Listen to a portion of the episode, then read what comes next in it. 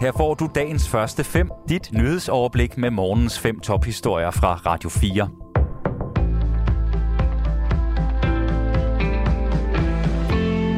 Det er fredag den 16. september 2022. Mit navn er Dagmar Eben Østergaard. Vi starter i Ukraine, hvor der er fundet en massegrav i den befriede by Isium. Det melder de ukrainske myndigheder, siger præsident Zelensky, ifølge nyhedsbyråerne Reuters og AFP.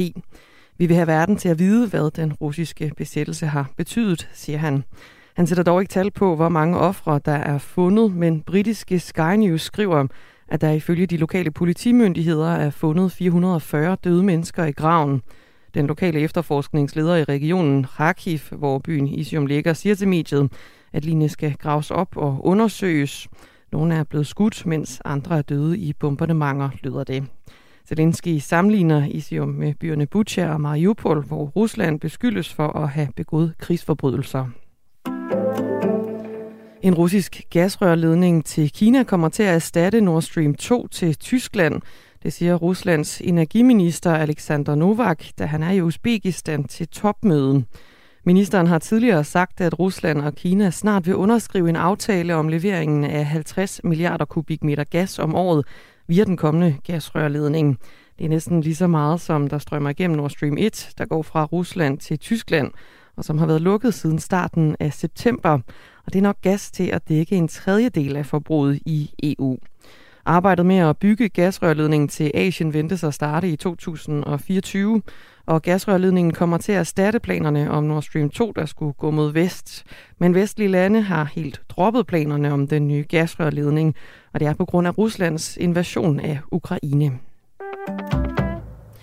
Her hjemme i Danmark rullede de første plejehjemsbeboere i går ærmet op for at tage imod endnu en coronavaccination. Men der bør kigges på en anden gruppe borgere, som risikerer at komme sidst frem til vaccinationsstederne, når myndighederne åbner for massevaccinationen af alle over 50 år. Det siger lektor i matematisk epidemiologi, en lektor i matematisk epidemiologi, skriver Jyllandsposten. Asbjørn Møller har mere. Det er de hjemmeboende 75-85-årige, som ifølge Viggo Andreasen, der er lektor i matematisk epidemiologi på Roskilde Universitet, har allermest brug for vaccinerne, men som har sværest ved rent praktisk at tage imod vaccinationstilbuddet. Det siger han til Jyllandsposten. Vi ser nu en mindre stigning i dødeligheden af corona for de 75-85-årige.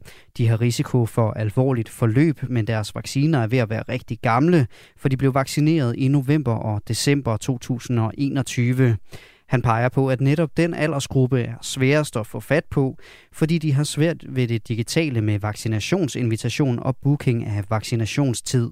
Hos Sundhedsstyrelsen er vicedirektør Helene Probst opmærksom på problemstillingen, og de har overvejet at gøre noget ved problemet.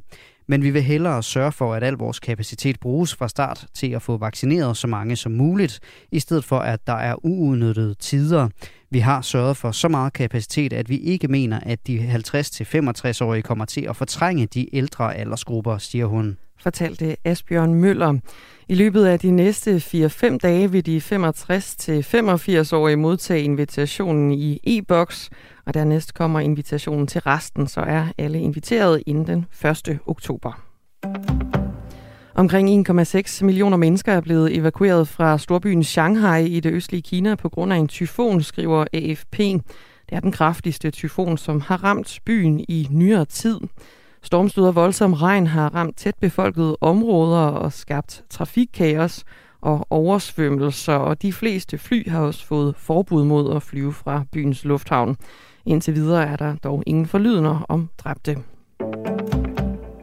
Et forskerhold har fundet en, vundet en satirisk Nobelpris for at vise, at hjerter synkroniseres ved forelskelse. Forskerne, der primært er fra Holland, har modtaget den såkaldte Ig Nobelpris for deres usædvanlige arbejde i kategorien kardiologi. Og forskernes fund viser, at nyforelskede menneskers hjerterytmer synkroniseres, når de ser hinanden.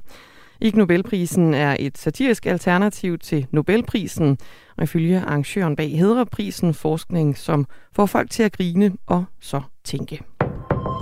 Dagens første fem er tilbage igen mandag morgen. Hvis du har brug for en nyhedsopdatering inden da, kan du altid fange os i radioen, på nettet og i vores app.